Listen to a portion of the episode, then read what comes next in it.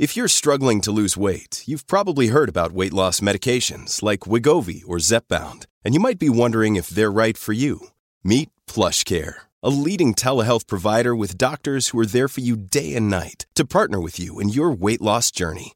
If you qualify, they can safely prescribe you medication from the comfort of your own home.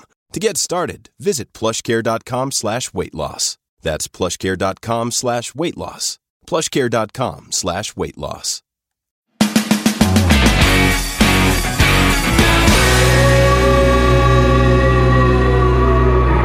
ਵੀ ਸਾਰਿਆਂ ਨੂੰ ਪਿਆਰ ਭਰੀ ਸਤਿ ਸ੍ਰੀ ਅਕਾਲ ਤੇ ਫਾਈਨੈਂਸ਼ੀਅਲ ਪਲੈਨਿੰਗ ਦੇ ਅਗਲੇ ਐਪੀਸੋਡ ਦੇ ਵਿੱਚ ਅੱਜ ਮੇਰੇ ਨਾਲ ਫਿਰ ਸੁਰਿੰਦਰ ਸਿੰਘ ਕਲੇਰ ਆ ਗਏ ਨੇ। ਹਾਂਜੀ ਬਾਈ ਸਤਿ ਸ੍ਰੀ ਅਕਾਲ। ਸਤਿ ਸ਼੍ਰੀ ਅਕਾਲ ਬਾਈ ਧੰਨਵਾਦ ਫੇਰ ਬੰਗੇ ਦਾ ਦੇਖਣ ਵਾਲੇ ਸਾਰੇ ਸਰੋਤਿਆਂ ਦਾ।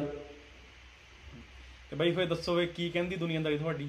ਦੁਨੀਆਦਾਰੀ ਬਈ ਬੈਠੇ ਆਂ ਬੰਗੇ ਨਾਲ ਫੇਰ ਅਗਲੇ ਐਪੀਸੋਡ ਤੇ। ਟਾਈਮ ਲੱਗਦਾ ਨਹੀਂ ਹੈਗਾ ਪ੍ਰਾਈਮ ਫੋਕਸ ਸਾਡੇ ਕੁਝ ਹੋਰ ਨੇ ਤੇ ਬੰਗਾ ਧੱਕਾ ਕਰੀ ਜਾਂਦਾ ਵੀ ਐਪੀਸੋਡ ਕਰਨੇ। ਕਰਦੇ ਵੀਰ ਹੁਣੀ ਕਰਦੇ ਫਾਈਨੈਂਸ਼ੀਅਲ ਪਲੈਨਿੰਗ ਆ ਟਾਈਮ ਪਲੈਨਿੰਗ ਭਾਜੀ ਉਹਨਾਂ ਕੋਲ ਹੋ ਨਹੀਂ ਰਹੀ।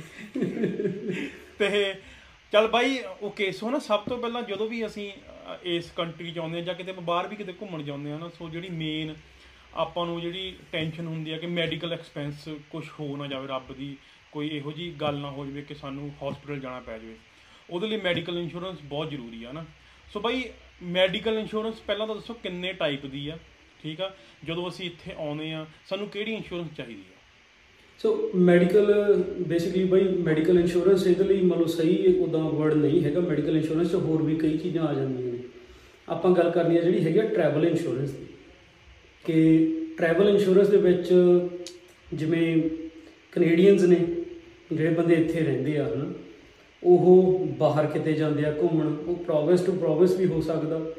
ਜਾਂ ਇੱਥੋਂ ਯੂ ਐਸ ਜਾਂ ਇੱਥੋਂ ਦੁਨੀਆ ਦੇ ਕਿਸੇ ਵੀ ਹਿੱਸੇ 'ਚ ਉਹ ਘੁੰਮਣ ਜਾ ਰਹੇ ਨੇ, ਤਾਂ ਆਪਾਂ ਨੂੰ ਪਤਾ ਆਪਣੇ ਕੋਲ ਪ੍ਰੋਵਿੰਸ ਦੀ ਕਵਰੇਜ ਹੁੰਦੀ ਹੈ ਹਨਾ? ਜਿਵੇਂ ਆਪਾਂ ਹੁਣ ਮੈਂ BC ਚਾਂ, ਤੂੰ ਅਲਬਰਟਾ ਚਾਂ ਪ੍ਰੋਵਿੰਸ ਦੇ ਆਪਣੇ ਆਪਣੇ ਉਹਨਾਂ ਦੇ ਕੇਅਰ ਘਰ ਕੇਅਰ ਕਾਰਡ ਬਣੇ ਹੋਏ ਨੇ। ਪਰ ਜਦੋਂ ਆਪਾਂ ਦੂਜੀ ਪ੍ਰੋਵਿੰਸ 'ਚ ਜਾਂਦੇ ਆ, ਤਾਂ ਉਹ ਸਾਡਾ ਜਿਹੜਾ ਆਪਣੀ ਪ੍ਰੋਵਿੰਸ ਦਾ ਮੈਡੀਕਲ ਕਾਰਡ ਹੁੰਦਾ, ਉਹ ਸਾਨੂੰ ਨਹੀਂ ਕਵਰ ਕਰਦਾ। ਉਦੋਂ ਫਿਰ ਜਿਹੜੀ ਇਹ ਜ਼ਰੂਰੀ ਬਣ ਜਾਂਦੀ ਹੈ, ਹਨਾ? ਇੱਕ ਤਾਂ ਉਹ ਹੋ ਗਿਆ ਕਿ ਜਿਹੜੇ ਕੈਨੇਡੀਅਨਸ ਨੇ ਉਹ ਕਿਤੇ ਹੋਰ ਟਰੈਵਲ ਕਰ ਰਹੇ ਨੇ। ਹੋ ਸਕਦਾ ਆਪਣੇ ਦੇਸ਼ ਦੇ ਵਿੱਚ ਵਿੱਚ ਹੀ ਜਾਂ ਕਿਤੇ ਦੇਸ਼ ਤੋਂ ਬਾਹਰ, ਹਨ? ਦੂਜੀ ਹੁੰਦੀ ਹੈ ਇਹ ਵੀ ਜਿਹੜੇ ਘੁੰਮਣ ਆ ਰਹੇ ਆ ਕੈਨੇਡਾ ਦੇ ਵਿੱਚ, ਸੋ ਉਹਦੇ ਵਿੱਚ ਵੈਸਟਰ ਹੋ ਗਏ ਜਾਂ ਜਿਹੜੇ ਸੁਪਰ ਵੀਜ਼ਾ, ਉਹ ਥੋੜਾ ਮਤਲਬ ਉਹਦੇ ਬਾਰੇ ਵੀ ਆਪਾਂ ਹੁਣ ਗੱਲ ਕਰਾਂਗੇ। ਉਹਦੇ ਨਾਲ ਨਾਲ ਜਿਹੜੇ ਬੰਦੇ ਇੱਥੇ ਵਰਕ ਪਰਮਿਟ ਤੇ ਪੀਆਰ ਜਾਂ ਕਿਸੇ ਵੀ ਸਟੇਟਸ ਤੇ ਆਉਂਦੇ ਆ ਉਹ ਡਿਪੈਂਡ ਕਰਦਾ ਵੀ ਕਿਹੜੇ, ਮੰਨ ਲਓ ਪ੍ਰੋਵਿੰਸ ਦੇ ਵਿੱਚ ਉਹ ਆ ਰਹੇ ਨੇ। ਹਰ ਇੱਕ ਪ੍ਰੋਵਿੰਸ ਦੇ ਆਪਣੇ ਆਪਣੇ ਰੂਲਸ ਐਂਡ ਰੈਗੂਲੇਸ਼ਨਸ ਹੈਗੇ ਆ। ਖਾਸ ਕਰਕੇ ਜਿਵੇਂ ਹੁਣ ਮੈਂ ਬ੍ਰਿਟਿਸ਼ ਕੋਲੰਬੀਆ ਦੀ ਗੱਲ ਕਰਾਂ ਤਾਂ ਪਹਿਲੇ 3 ਮਹੀਨੇ ਤੁਸੀਂ ਐਲੀਜੀਬਲ ਨਹੀਂ ਹੁੰਦੇ ਹੈਗੇ। ਵੇਟਿੰਗ ਪੀਰੀਅਡ ਆ। ਤੁਹਾਨੂੰ ਜਿਹੜਾ ਪ੍ਰੋਵਿੰਸ਼ੀਅਲ ਜਿਹੜਾ ਹੈਲਥ ਕਾਰਡ ਆ, ਉਹ ਨਹੀਂ ਮਿਲਦਾ ਜੇ ਤੁਸੀਂ ਭਾਵੇਂ ਵਰਕ ਪਰਮਿਟ ਤੇ ਹੋ, ਭਾਵੇਂ ਪੀਆਰ ਆਏ ਹੋ, ਤੁਹਾਨੂੰ ਅਪਲਾਈ ਕਰਨਾ ਪੈਂਦਾ। ਉਹਨਾਂ ਟਾਈਮ ਤੁਹਾਡੇ ਕੋਲ ਕੋਈ ਕਵਰੇਜ ਨਹੀਂ ਹੁੰਦੀ ਹੈਗੀ, ਰੱਬ ਨਾ ਕਰੇ ਕੋਈ ਐਮਰਜੈਂਸੀ ਲੋੜ ਪੈ ਜਾਵੇ ਆਪਣੀ ਮਤਲਬ ਹਸਪੀਟਲ ਵਿਜ਼ਿਟ ਕਰਨ ਦੀ ਜਾਂ ਡਾਕਟਰ ਨੂੰ ਦੇਖਣ ਦੀ। ਸੋ ਉਹਨੂੰ ਫਿਰ ਆਪਾਂ ਜਿਹੜੀ ਟਰੈਵਲ ਇੰਸ਼ੋਰੈਂਸ ਦੇ ਵਿੱਚ ਉਹ ਸਾਰਾ ਕੁਝ ਕਵਰ ਹੁੰਦਾ। ਸੋ ਬਾਈ, ਸਭ ਤੋਂ ਆਪਾਂ ਨਾ ਸਟਾਰਟ ਬੇਸਿਕ ਤੋਂ ਕਰਨਾ। ਹੁਣ ਆਪਾਂ, ਅਸੀਂ ਸਟੂਡੈਂਟ ਆਏ ਆ ਠੀਕ ਆ? ਇੰਟਰਨੈਸ਼ਨਲ ਸਟੂਡੈਂਟ ਦੀ ਕਿਹੜੀ ਇੰਸ਼ੋਰੈਂਸ ਹੁੰਦੀ ਆ? ਲਾਈਕ ਉਹ ਸਕੂਲ ਵੱਲੋਂ ਹੁੰਦੀ ਆ ਕਾਲਜ ਵੱਲੋਂ ਹੁੰਦੀ ਆ, ਜਾਂ ਉਹਨੂੰ ਆਪ ਬਾਈ ਕਰਨੀ ਪੈਂਦੀ ਆ? ਉਹਨਾਂ ਨੂੰ ਜਿਵੇਂ ਹੁਣ ਮਤਲਬ ਕਾਲਜ ਦੇ ਵਿੱਚ ਐਡਮਿਸ਼ਨ ਮਿਲ ਗਈ ਹੈ ਨਾ ਫੀਸ ਭਰਤੀ ਦਾ ਬ੍ਰੋਸ਼ਰ ਆਉਂਦਾ, ਉਹਨਾਂ ਕੋਲ ਸਾਰੀ ਇਨਫੋਰਮੇਸ਼ਨ ਆਉਂਦੀ ਹੈ। ਬਹੁਤੇ ਕਾਲਜਸ ਦੇ ਵਿੱਚ ਉਹਨਾਂ ਕੋਲ ਉਹ 70 ਤੋਂ 100 ਡਾਲਰ ਚਾਰਜ ਕਰਦੇ ਆ ਐਕਸਟਰਾ ਮੈਡੀਕਲ ਉਹਦੇ ਵਿੱਚ ਉਹ ਜਿਵੇਂ ਆਪਾਂ EMPLOYER ਦੀ ਗੱਲ ਕਰੀਏ ਨਾ, ਜਿਵੇਂ ਇੱਥੇ EMPLOYER ਐਕਸਟੈਂਡਡ ਕੇਅਰ ਦਿੰਦੇ ਆ ਕਿ ਉਹਦੀ ਮੈਡੀਕਲ ਇੰਸ਼ੋਰੈਂਸ ਲੱਗ ਹੁੰਦੀ ਆ, ਉਹ ਲੱਗ ਤੋਂ ਬੈਨੀਫਿਟ ਵੀ ਦਿੰਦੇ ਹਨ ਜਿਹੜੀ ਕਾਲਜਸ ਵੱਲੋਂ ਵੀ ਇੰਸ਼ੋਰੈਂਸ ਦਿੱਤੀ ਹੁੰਦੀ ਆ, ਉਹਦੇ ਵਿੱਚ ਸਾਰਾ ਕੁਝ ਹੀ ਕਵਰ ਹੁੰਦਾ। ਉਹਦੇ ਚ ਐਕਸਟੈਂਡਡ ਮਤਲਬ ਕੋਈ ਦੰਦਾਂ ਦਾ ਵਾ, ਅੱਖਾਂ ਦਾ ਵਾ, ਕੰਨਾਂ ਦਾ, ਉਹ ਸਾਰਾ ਕੁਝ ਕਵਰ ਹੁੰਦਾ ਉਹ ਹੁਣ ਡਿਪੈਂਡ ਕਰਦਾ ਤੁਹਾਡੇ ਕਾਲਜ ਦੇ ਉੱਤੇ। ਜੇ ਤਾਂ ਉਹ ਤੁਹਾਨੂੰ ਉਹ ਮੈਡੀਕਲ ਇੰਸ਼ੋਰੈਂਸ ਦੇ ਰਹੇ ਨੇ, ਤਾਂ ਤਾਂ ਠੀਕ ਆ। ਜੇ ਤੁਹਾਨੂੰ ਪਤਾ ਲੱਗਦਾ ਵੀ ਉਹਨਾਂ ਨੇ ਉਹ ਕਵਰ ਨਹੀਂ ਕੀਤਾ ਹੋਇਆ ਤੁਹਾਨੂੰ, ਤਾਂ ਤੁਹਾਨੂੰ ਅਲੱਗ ਤੋਂ ਆਪਣੀ ਜਿਹੜੀ ਕਵਰੇਜ ਲੈ ਕੇ ਰੱਖਣੀ ਚਾਹੀਦੀ ਆ ਕਿ ਇਨ ਫਿਊਚਰ ਜੇ ਤੁਹਾਨੂੰ ਕਦੇ ਵੀ ਕੋਈ ਲੋੜ ਪੈਂਦੀ ਆ ਡਾਕਟਰ ਕੋਲ ਜਾਣ ਦੀ ਜਾਂ ਕੋਈ ਕੋਈ ਵੀ ਰੱਬ ਨਾ ਕਰੇ ਤੁਹਾਨੂੰ ਕਿਤੇ ਲੋੜ ਪੈ ਜਾਵੇ ਤਾਂ ਇਹ ਨਾ ਹੋਵੇ ਵੀ ਤੁਹਾਨੂੰ ਤੁਸੀਂ ਅਵੇਅਰ ਨਾ ਹੋ ਤੇ ਤੁਹਾਨੂੰ ਆਪਣੇ ਪੱਲਿਓਂ ਖਰਚਾ ਕਰਨਾ ਪੈ ਜਾਵੇ ਸਾਰਾ। ਤੇ ਜਦੋਂ ਸਟੂਡੈਂਟ ਤੋਂ ਅੱਗੇ ਆਪਾਂ ਵਰਕ ਪਰਮਿਟ ਤੇ ਜਾਂਦੇ ਆ ਫਿਰ ਕੀ ਆਪਸ਼ਨਸ ਨੇ? ਉਹ ਪ੍ਰੋਸੀਜਰ ਸੇਮ ਹੀ ਹੋ ਜਾਂਦਾ। ਜਿਹੜਾ ਵੀ ਬੰਦਾ ਇੱਥੇ ਆਇਆ ਵਾ ਜਿਵੇਂ ਕਿਉਂਕਿ ਚਾਹੇ ਸਟੂਡੈਂਟ ਵੀ ਆਇਆ ਉਹ ਆਉਣ ਤੋਂ ਬਾਅਦ ਤਿੰਨ ਜਿਵੇਂ ਹੁਣ ਮੈਂ ਬ੍ਰਿਟਿਸ਼ ਕੋਲੰਬੀਆ ਦੀ ਗੱਲ ਕਰਾਂ ਤਾਂ ਤਿੰਨ ਮਹੀਨਿਆਂ ਬਾਅਦ ਉਹ ਆਪਣਾ ਜਿਹੜਾ BC ਹੈਲਥ ਕੇਅਰ ਕਾਰਡ ਆ ਉਹ ਬਣਾ ਲੈਂਦੇ ਆ ਹਨਾ? ਉਹ ਵਰਕ ਪਰਮਿਟ ਤੇ ਆਇਆ ਬੰਦਾ ਤਾਂ ਵੀ ਓਪਨ ਪਰਮਿਟ ਆ ਕਲੋਜ਼ਡ ਪਰਮਿਟ ਆ ਚਾਹੇ PR ਆ ਉਹ ਸਾਰੇ ਐਲੀਜੀਬਲ ਹੁੰਦੇ ਆ BC ਦਾ ਜਿਹੜਾ ਹੈਲਥ ਕੇਅਰ ਕਾਰਡ ਆ ਜਾਂ ਬਾਕੀ ਪ੍ਰੋਵਿੰਸਸ ਦੇ ਵਿੱਚ ਵੀ ਅਲੱਗ-ਅਲੱਗ ਉਹਨਾਂ ਦੇ ਆਪਣੀ ਰੈਗੂਲੇਸ਼ਨਸ ਹੈਗੀਆਂ ਨੇ ਹਨਾ? ਉਹਦੇ ਲਈ ਐਲੀਜੀਬਲ ਹੋ ਜਾਂਦੇ ਆ। ਪਰ ਉਨੇ ਸਮੇਂ ਤੱਕ ਜਿਹੜਾ ਅਹ, ਵਿੱਚ ਟਾਈਮ ਆ 2 ਮਹੀਨੇ 3 ਮਹੀਨੇ ਉਹਨਾਂ ਨੂੰ ਆਪਣੀ ਕਵਰੇਜ ਜ਼ਰੂਰ ਲੈ ਕੇ ਰੱਖਣੀ ਚਾਹੀਦੀ ਆ। ਉਹ ਹੋ ਸਕਦਾ ਕਿਸੇ, ਕਿਤੋਂ ਵੀ ਉਹ ਲੈ ਸਕਦੇ ਆ, ਕੋਈ ਇੰਸ਼ੋਰੈਂਸ ਕੰਪਨੀ ਆ, ਉਹਦੇ ਨਾਲ ਉਹ ਆਨਲਾਈਨ ਵੀ ਅਵੇਲੇਬਲ ਹੈਗੀਆਂ ਨੇ ਜਾਂ ਬ੍ਰੋਕਰੇਜ ਹੈਗੀ ਆ, ਜਿਵੇਂ ਹੁਣ ਅਸੀਂ ਵੀ ਉਹੀ ਇੰਡਸਟਰੀ ਦੇ ਵਿੱਚ ਕੰਮ ਕਰਦੇ ਹਾਂ ਨਾ ਤਾਂ ਉਹਨਾਂ ਨੂੰ ਪਤਾ ਕਰਨਾ ਚਾਹੀਦਾ, ਜਿਵੇਂ ਇੰਟਰਨੈਸ਼ਨਲ ਸਟੂਡੈਂਟਸ ਦੀ ਇੱਕ ਅਲੱਗ ਤੋਂ ਉਹ ਕੈਟਾਗਰੀਜ਼ ਵੱਖਰੀਆਂ ਹੋ ਜਾਂਦੀਆਂ ਨੇ, ਪਰ ਜਿਹੜੀ ਲਾਈਕ ਕਵਰੇਜ ਆ ਇੰਸ਼ੋਰੈਂਸ ਉਹ ਸੇਮ ਹੀ ਹੁੰਦੀ ਹੈ ਤਕਰੀਬਨ। ਕੋਈ ਬਹੁਤਾ ਫ਼ਰਕ ਨਹੀਂ ਹੁੰਦਾ ਉਹਦੇ ਵਿੱਚ। ਓਕੇ ਤੇ ਬਾਈ ਯਾਰ ਇੱਕ ਮੇਰਾ ਸਵਾਲ ਆ ਇੱਥੇ ਕਿ ਜਿਵੇਂ ਅੱਜ ਕੱਲ੍ਹ ਨਾ GoFundMe ਦੇ ਪੇਜ ਬਣ ਰਹੇ ਆ ਨਾ ਕਿ ਲੋਕ ਲਾਈਕ ਆਪਣੇ ਜਿਹੜੇ ਯੰਗ ਮੁੰਡੇ ਆਉਂਦੇ ਨੇ ਤੇ ਚਾਹੇ ਸਟੂਡੈਂਟ ਨੇ, ਚਾਹੇ ਜਿਹੜੇ ਮਰਜ਼ੀ ਨੇ ਨਾ, ਉਹ ਬਾਈ ਉਹਨਾਂ ਦੀ ਡੈਥ ਹੋ ਜਾਂਦੀ ਆ। ਤੇ ਬਾਈ ਉਹਨਾਂ ਦੀ ਜਦੋਂ ਬਾਡੀ ਭੇਜਦੇ ਆ ਕਿ ਖਰਚਾ ਭਵਾਉਂਦਾ ਠੀਕ ਆ? ਤੇ ਉਹ- ਉਹਦਾ ਕੋਈ ਕੋਈ ਇੰਸ਼ੋਰੈਂਸ ਕੁਝ ਹੈਗੀ ਉਹਦੀ ਕਿ ਨਹੀਂ? ਸੋ ਜਿਵੇਂ ਯਾਰ ਪਹਿਲਾਂ ਸਾਨੂੰ ਵੱਡੀ ਗੱਲ ਦੇਖ ਇਹ ਕਿੱਡੇ ਦੁੱਖ ਦੀ ਗੱਲ ਆ, ਜਦੋਂ ਇੱਥੇ ਇਦਾਂ ਦਾ ਕੁਝ ਵੀ ਹੁੰਦਾ ਵਾ, ਹਨਾ। ਔਨ ਐਨ ਐਵਰੇਜ ਆਪਾਂ ਜੇ ਗੱਲ ਕਰੀਏ ਤਾਂ ਜੇ 100 ਬੰਦਾ ਇੱਥੇ ਆਇਆ ਤਾਂ ਮੇਬੀ ਹੋ ਸਕਦਾ ਸਿਰਫ 1% ਹੀ ਜਿਹੜੀਆਂ ਇਦਾਂ ਦੀਆਂ ਘਟਨਾ ਹੁੰਦੀਆਂ ਨੇ ਜਾਂ ਆਪਾਂ ਸੁਣਨ ਨੂੰ ਮਿਲਦਾ।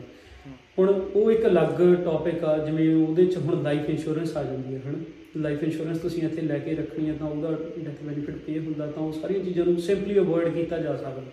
ਤੇ ਤੂੰ ਬਲੀਵ ਨਹੀਂ ਕਰਨਾ ਹੈਗਾ ਜਿਵੇਂ ਐਵਰੇਜ ਏਜ ਕਿੰਨੀ ਕਾ ਬੱਚਿਆਂ ਦੀ ਜਿਹੜੇ ਇੱਥੇ ਆਉਂਦੇ ਆ 18 ਤੋਂ 22 ਸਾਲ ਤੱਕ ਦੀ ਉਹ ਆ। 18 ਤੋਂ, ਹਾਂਜੀ। ਜੇ ਬਹੁਤਿਆਂ ਦੀ ਗੱਲ ਕਰੀ ਤਾਂ ਚਾਹੇ ਉਹ ਮੇਲ ਆ ਚਾਹੇ ਉਹ ਫੀਮੇਲ ਆ ਔਨ ਐਨ ਐਵਰੇਜ ਜੇ ਉਹਨਾਂ ਨੇ 2.5 ਲੱਖ ਡਾਲਰ ਦੀ ਲਾਈਫ ਇੰਸ਼ੋਰੈਂਸ ਲੈ ਕੇ ਰੱਖਣੀ ਹੋਵੇ ਨਾ ਟੈਂਪਰੇਰੀ ਜਿਹੜੀ 10 ਸਾਲ ਦੀ 20 ਸਾਲ ਦੀ 25 ਸਾਲ ਦੀ ਉਹ ਲੈ ਕੇ ਰੱਖ ਸਕਦੇ ਉਹਦੀ ਕਾਸਟ ਮਸਾਂ ਹੀ 15 10 15 ਡਾਲਰਾਂ ਤੋਂ 20 ਡਾਲਰ ਦੇ ਵਿੱਚ ਹੁੰਦੀ ਹੈ ਜੇ ਨਾਲ ਉਹਨਾਂ ਨੇ ਕ੍ਰਿਟੀਕਲ ਇਲਨੈਸਸ ਵੀ ਐਡ ਕਰਨੇ ਕਿਉਂਕਿ ਆਪਾਂ ਬਹੁਤ ਸਾਰੀਆਂ ਖਬਰਾਂ ਸੁਣਦੇ ਹਾਂ ਹਾਰਟ ਅਟੈਕ ਜਾਂ ਕਿੰਨੀਆਂ ਜਿਹੜੀਆਂ ਇਦਾਂ ਦੀਆਂ ਹਨ ਅੱਜ ਕੱਲ੍ਹ ਨਿਊਜ਼ ਆਉਂਦੀਆਂ ਉਹ ਵਿੱਚ ਐਡ ਕਰ ਲੈਣ ਤਾਂ ਮੈਕਸ 30 35 ਡਾਲਰ ਦੇ ਵਿੱਚ ਉਹ ਸਾਰਾ ਕੁਝ ਕਵਰ ਹੋ ਜਾਂਦਾ। ਹੁਣ ਇਹ ਖਰਚਾ ਤਾਂ ਦੇਖ ਲੈ ਕਿੱਡਾ ਕੁ, 30 35 ਡਾਲਰ ਜੇ ਮਹੀਨੇ ਦੇ ਆਪਾਂ ਚਾਹ ਪਾਣੀ ਪੀਨੇ ਹੀ ਆ ਬਾਹਰ ਵੀ ਜਾ ਕੇ।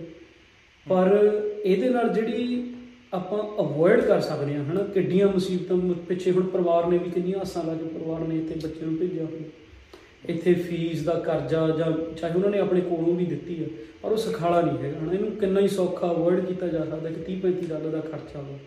ਤੇ ਮੇਰਾ ਇਹ ਮੰਨਣਾ ਵੀ ਸਰਕਾਰ ਨੂੰ ਇਹ ਚੀਜ਼ ਜ਼ਰੂਰੀ ਕਰ ਦੇਣੀ ਚਾਹੀਦੀ ਹੈ ਜੇ ਸਰਕਾਰ ਨਹੀਂ ਤਾਂ ਕਾਲਜਾਂ ਨੂੰ ਜ਼ਰੂਰੀ ਕਰ ਦੇਣੀ ਚਾਹੀਦੀ ਹੈ ਜੇ ਤੁਸੀਂ ਸਾਡੇ ਕੋਲ ਪੜ੍ਹਨ ਆਉਣਾ ਵਾ, ਤਾਂ ਤੁਹਾਨੂੰ ਆਪਣੀ ਜਿਹੜੀ ਆਹ ਪ੍ਰੋਪਰ ਪ੍ਰੋਟੈਕਸ਼ਨ ਪਲੈਨਿੰਗ ਕਰਨੀ ਪੈਣੀ ਹੈ ਸੋ ਇਹ ਬੇਸਿਕਲੀ ਮੇਰਾ ਸਵਾਲ ਇਹ ਤਾਂ ਸੀਗਾ ਕਿਉਂਕਿ ਜਿਹੜਾ ਸਟੂਡੈਂਟ ਆ ਉਹ ਜਦੋਂ ਆਉਂਦਾ ਆ, ਜਦੋਂ ਆਪਾਂ ਆਪਾਂ ਪਹਿਲਾਂ ਗੱਲ ਕੀਤੀ ਕਿ ਕਾਲਜਾਂ 'ਚ ਇੰਸ਼ੋਰੈਂਸ ਹੁੰਦੀ ਆ, ਉਹ ਇੰਸ਼ੋਰੈਂਸ ਇਹ ਚੀਜ਼ ਨੂੰ ਕਵਰ ਨਹੀਂ ਕਰਦੀ ਫਿਰ? ਉਹ ਵੀ ਬਈ ਕਿਉਂਕਿ ਦੇਖੋ ਜਿਹੜਾ, ਜ- ਹੁਣ ਆਪਾਂ ਕਈ ਵਾਰੀ ਇਹ ਵੀ ਦੇਖੋ ਇਹਦੇ ਨਾਲ ਹੀ ਜੁੜ ਜਾਂਦੀ ਆ, ਹਨਾ ਵੀ ਆਪਾਂ ਕੋਈ ਵੀ ਇੰਸ਼ੋਰੈਂਸ ਲੈ ਲਈ, ਆਪਾਂ ਕਹਿੰਦੇ ਆ ਸਾਡੇ ਕੋਲ ਇੰਸ਼ੋਰੈਂਸ ਹੈਗੀ ਆ, ਪਰ ਅਸੀਂ ਸਮਾਂ ਨਹੀਂ ਲਾਉਂਦੇ, ਸਾਡਾ ਪੈਸਾ ਵਾ, ਅਸੀਂ ਉਹਦੇ ਉੱਤੇ ਲਾਇਆ, ਸਾਨੂੰ ਪੜ੍ਹਨਾ ਚਾਹੀਦਾ।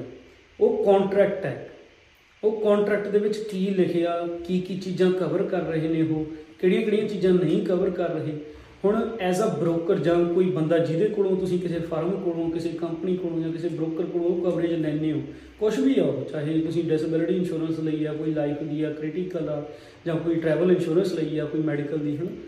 ਉਹ ਤੁਹਾਡਾ ਫਰਜ਼ ਬਣਦਾ ਕੰਟਰੈਕਟ ਨੂੰ ਪੜ੍ਹਨਾ, ਉਹਨੂੰ ਸਮਝਣਾ, ਜੇ ਤੁਹਾਨੂੰ ਕੋਈ ਵੀ ਉਹਦੇ ਵਿੱਚ ਪਰੇਸ਼ਾਨੀ ਆ ਤਾਂ ਉਹ ਉਹਨਾਂ ਤੋਂ ਪੁੱਛਣਾ, ਕਿਉਂਕਿ ਐਟ ਦੀ ਐਂਡ ਤੁਸੀਂ ਕਿਸੇ ਨੂੰ ਜ਼ਿੰਮੇਵਾਰ ਨਹੀਂ ਇਹਦੇ ਤੇ ਠਹਿਰਾ ਸਕਦੇ ਹੈਗੇ। ਤੁਸੀਂ ਜਿਹੜੀ ਚੀਜ਼ ਬਾਈ ਕੀਤੀ ਆ, ਤੁਸੀਂ ਉਹਨੂੰ ਪੜੋ ਉਹਦੇ ਚ ਹੁੰਦੀਆਂ ਨੇ ਕਈ ਵਾਰੀ ਜਿਵੇਂ ਐਕਸੀਡੈਂਟਲ ਡੈਥ ਐਂਡ ਡਿਸਮੈਂਬਰਮੈਂਟ ਉਹਨੂੰ ਕਹਿ ਦਿੰਦੇ ਆ।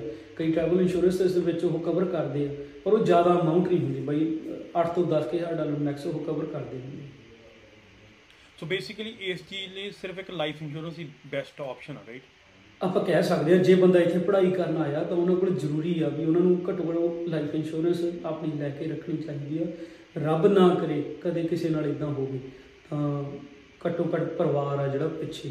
ਉਹ ਉਦਾਂ ਦਾ ਜਿਹੜਾ ਦੁੱਖ ਚੱਲਣਾ ਹੀ ਚੱਲਣਾ ਹਨ, ਪਰ ਪੈਸੇ ਨੂੰ ਲੈ ਕੇ ਘੱਟੋ ਘੱਟ ਉਹ ਠੀਕ ਰਹੇ ਇੱਕ ਵਾਰ ਮੈਂ ਪਰਸਨਲੀ ਚਾਹੁੰਦਾ ਤੁਸੀਂ ਹੈ ਨਾ ਕਿਉਂਕਿ ਮੈਨੂੰ ਕਈ ਵਾਰੀ GoFundMe ਦੇ ਨਾ ਸੁਪਰ ਵੀਜ਼ਾ ਇੰਸ਼ੋਰੈਂਸ ਜਿਹੜੀ ਨਹੀਂ ਲੈਂਦੇ ਨਿਆਣੇ ਆ ਨਾ ਆਪਣੇ ਮਾਪਿਓ ਦੀ।